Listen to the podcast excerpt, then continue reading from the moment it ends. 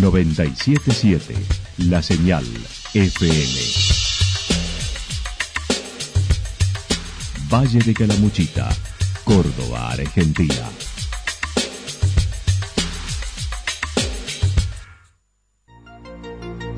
El más completo resumen de las noticias de la región, encontralos todos los días a las 12 y 30, a las 16 y a las 22 horas. Panorama de noticias.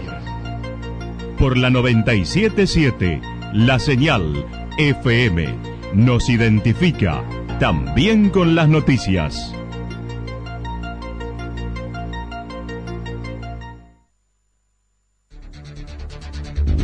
Municipalidad de Villa del Lique. Una forma de vivir. Gestión Ricardo Zurdo Escole.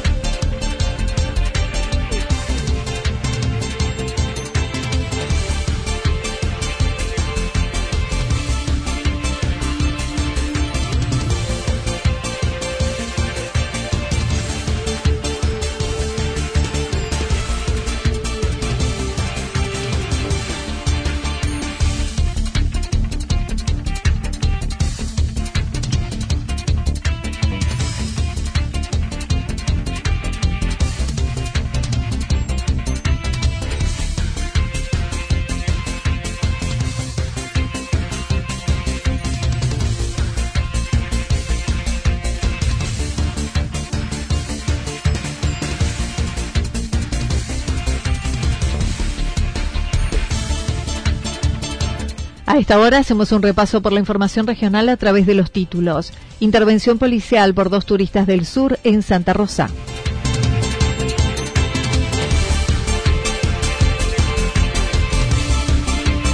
Incendio total en un aserradero de Yacanto. La terminal de ómnibus de Villa General Belgrano será sobre la ruta 5 en el predio donado.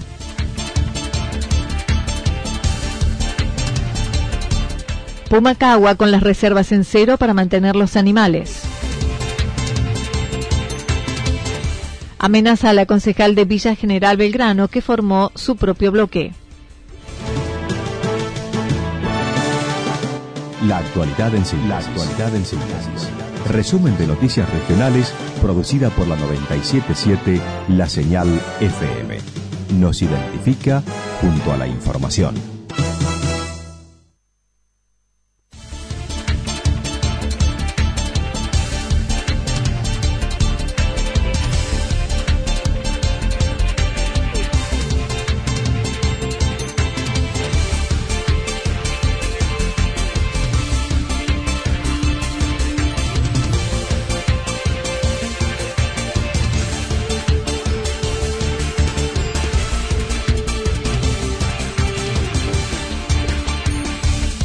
Intervención policial por dos turistas del sur en Santa Rosa. El sábado por la tarde se produjo una situación en la que debió intervenir policía de Santa Rosa, además de autoridades municipales, ante una denuncia por estar alojadas en un hostel de Villa El Mirador, dos mujeres que provenían del sur del país, pero que haría tiempo estaban en la zona. El jefe de la departamental manifestó a las mujeres de 30 y 38 años deberán permanecer en la localidad aisladas por 14 días para luego continuar su tránsito. El comisario Roldán manifestó. La gente estaba tratando de alojarse allí, estaba con arribo el móvil al lugar, estaban las dos mujeres y en, presencia del propietario del hotel. Bueno, allí se pone conocimiento a las autoridades del COE municipal de acá de, la, de Santa Rosa, de arriba personal idóneo, arriba al lugar, más precisamente el, el médico, el doctor, el quintera del COE, y bueno, este, les informo que no podían, no podían permanecer allí, en ese lugar, por lo tanto deberían abandonar esa instalación. Y se, pone en comunicación y se pide directiva al COE de Córdoba, al COE Central, donde eh, las directivas de manada eran que estas personas, estas dos femeninas, debían hacer cuarentena por, por 14 días, aisladas. Así que para, para tal objetivo, para tal meta, eh, fueron derivadas a un domicilio que aportó el propietario del hotel, que no era este mismo donde estaban allí, para que allí permanezcan haciendo cuarentena. El protocolo es de 14 días y después se les realizará nuevamente el topado y siendo negativo ya se puedan desplazar libremente en esta localidad.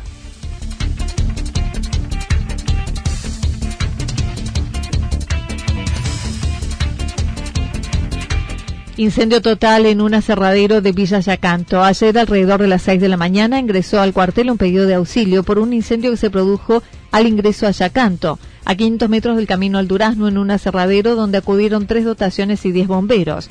Walter Álvarez manifestó al llegar al lugar, las llamas eran generalizadas, consumiéndose en su totalidad, sin lamentar víctimas humanas.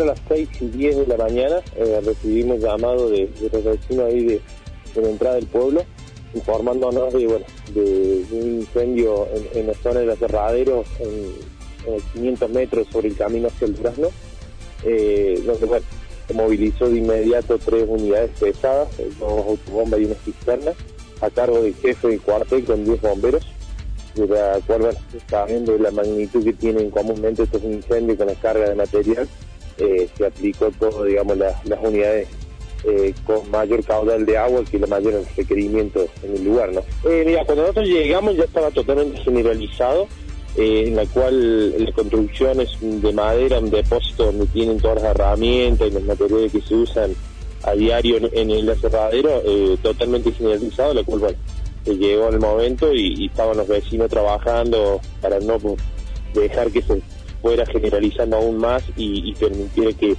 agarrase, digamos, las zonas aledañas. Si hubiese seguido agarrando continuidad, sí, porque tienen material de, continuidad y mucha descarga de, material de pino, bastante madera, aguazarrín y eso genera que tuviese continuidad y se acordaron también que cercano ahí está el predio del depósito de ramas. Dijo desconocer las causas del inicio del fuego, lo que es materia de investigación policial, en un depósito de unos 10 metros por 6 aproximadamente, evitándose propagar hacia otros sectores, sobre todo teniendo en cuenta que en cercanías está instalado el depósito de ramas de la municipalidad de Yacanto.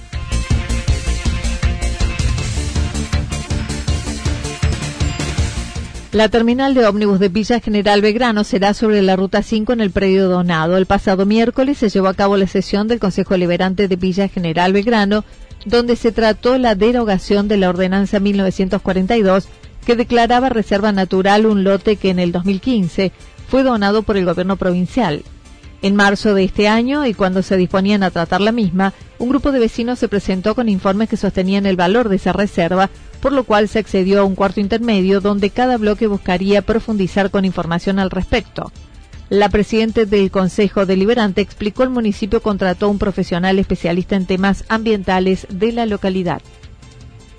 Y esos vecinos nos dieron un montón de razones para pasar ese cuarto intermedio. En ese momento interpretamos que era lo mejor, cuando después, como volví a decir hace un minutito, se cierra el cuarto intermedio, se había quedado que cada bloque se iba a informar, iba a traer eh, información acerca de cómo se encuentra ese predio.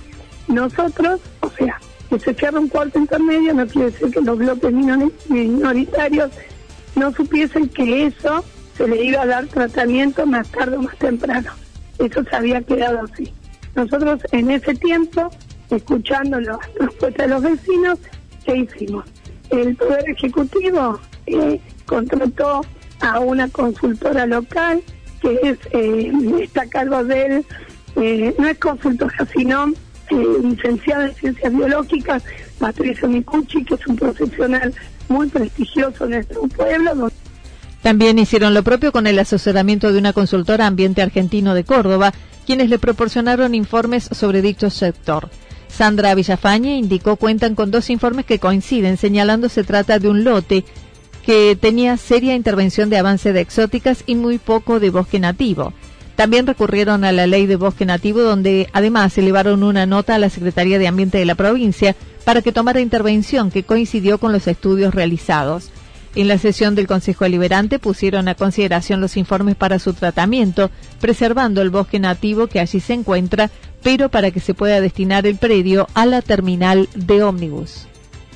En la cual está invadida especies exóticas y que si bien tiene una riqueza en algunas especies nativas, hay que intervenirlo, porque si no se no interviene, ¿qué quiere decir intervenir?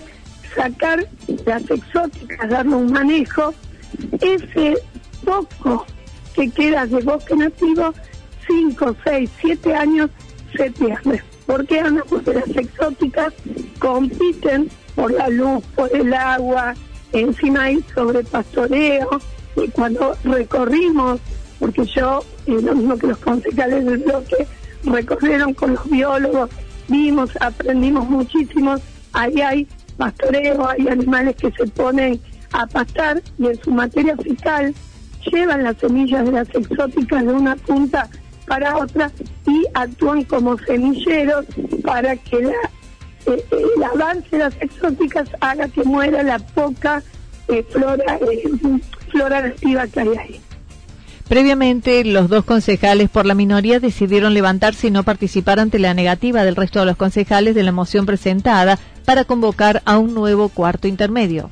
O sea, que si la máxima autoridad de aplicación de una ley provincial dice que ese, ese área no está en ninguna de las tres categorías, mucho más debate no hay. O sea, te puede gustar o no lo que dice la Secretaría de Ambiente ahora mucho más discusión sobre el tema no hay. Lo que sí nosotros cuando eh, tenemos la ordenanza hacemos caso a lo que dice la Secretaría de Bosques, donde dice que hay que preservar e intervenir ese área y preservar todas las especies autóctonas, salvo algunas que sea imperioso sacarlo, pero hay que preservarlas, hay que intervenirlo hay que hacer un trabajo em, para que se pueda hacer la terminal y salvar esas especies nativas que están en ese lugar. Villafaña aclaró además, si no se respeta la intención de la donación con cargo de la provincia, podría perderse si no se usa para el fin destinado. La derogación fue aprobada por los cuatro concejales oficialistas y la concejal de bloque unipersonal recientemente formado.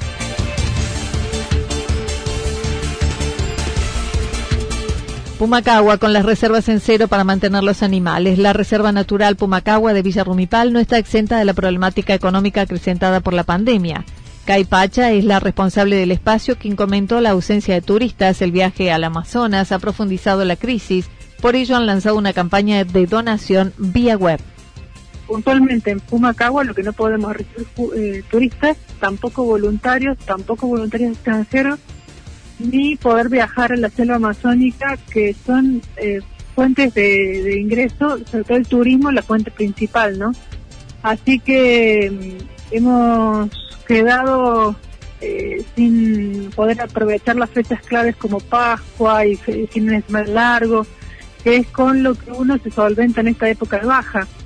Así que, eh, bueno, nada, no asustarse, lo tomamos con calma eh, somos tres trabajando eh, con muchísima administración de todos los recursos y este armando, o sea, profundizando una campaña de pequeños donantes que invitamos a las personas a que donen una suma de dinero que puedan, 100, 200, 300 pesos por mes, lo que puedan, o por única vez aquel que no, no se anima, o sea, que no puede, digamos más, y eh, eh, eso es fácil, ¿eh? entrando a la página web www.pumacagua.org y, y bueno, ahí pueden donar de una manera sencilla y segura porque es una plataforma con seguridad. El gobierno provincial les donó por única vez alimento para los animales. Siguen adelante con el banco de semillas donde la gente puede comprar y colaborar. No obstante, para el Día del Puma, que se celebra el 30 de agosto, entregarán cinco kits de rescate para entregar a la provincia para estar equipados al momento de algún inconveniente.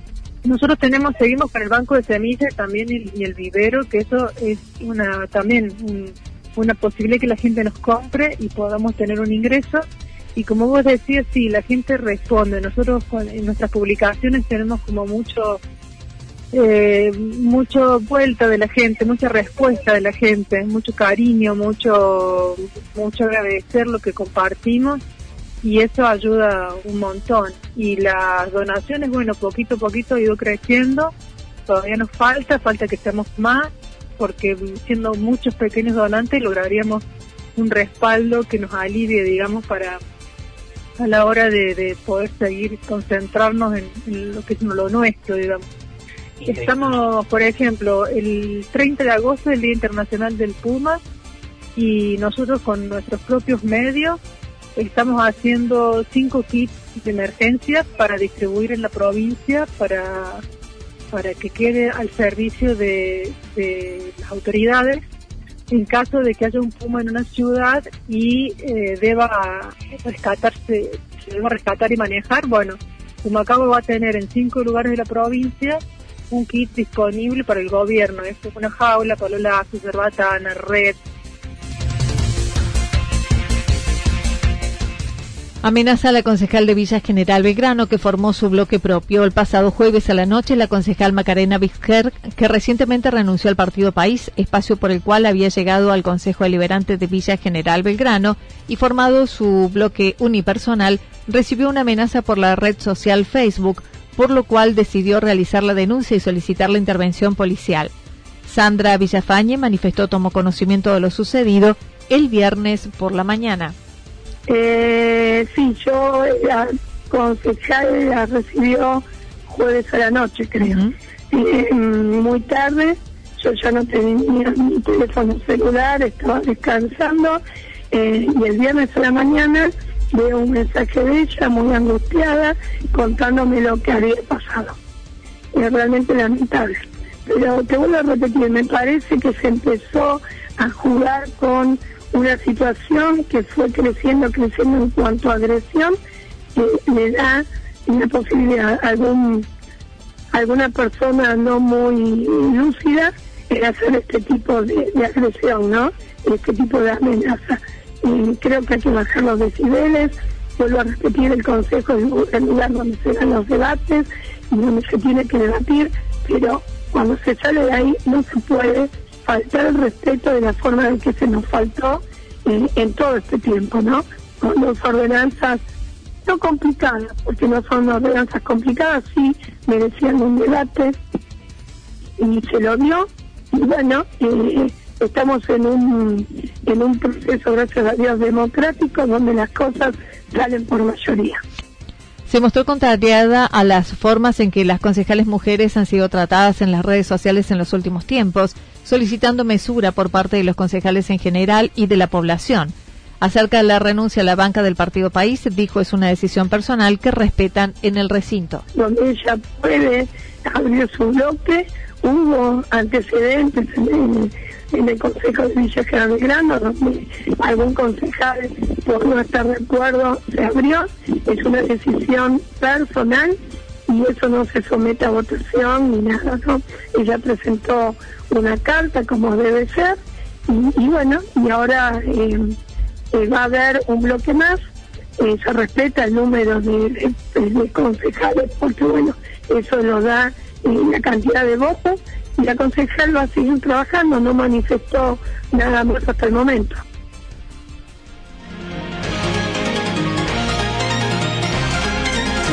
Toda la información regional actualizada día tras día.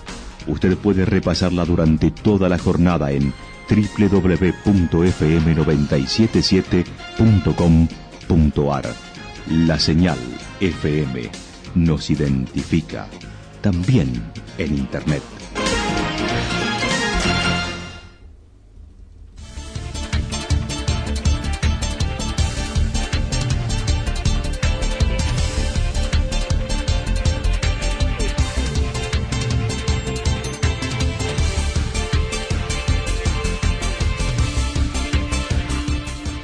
El pronóstico para lo que resta de la jornada indica parcialmente nublado, temperaturas máximas en la región entre 13 y 15 grados. El viento estará soplando del sector sureste entre 13 y 22 kilómetros en la hora. Para mañana martes anticipan despejado. Descenso de temperaturas, las máximas estarán entre los 12 y 14 grados, las mínimas entre un grado bajo cero y un grado sobre cero. El viento soplando al sector norte entre 7 y 12 kilómetros en la hora. Datos proporcionados por el Servicio Meteorológico Nacional.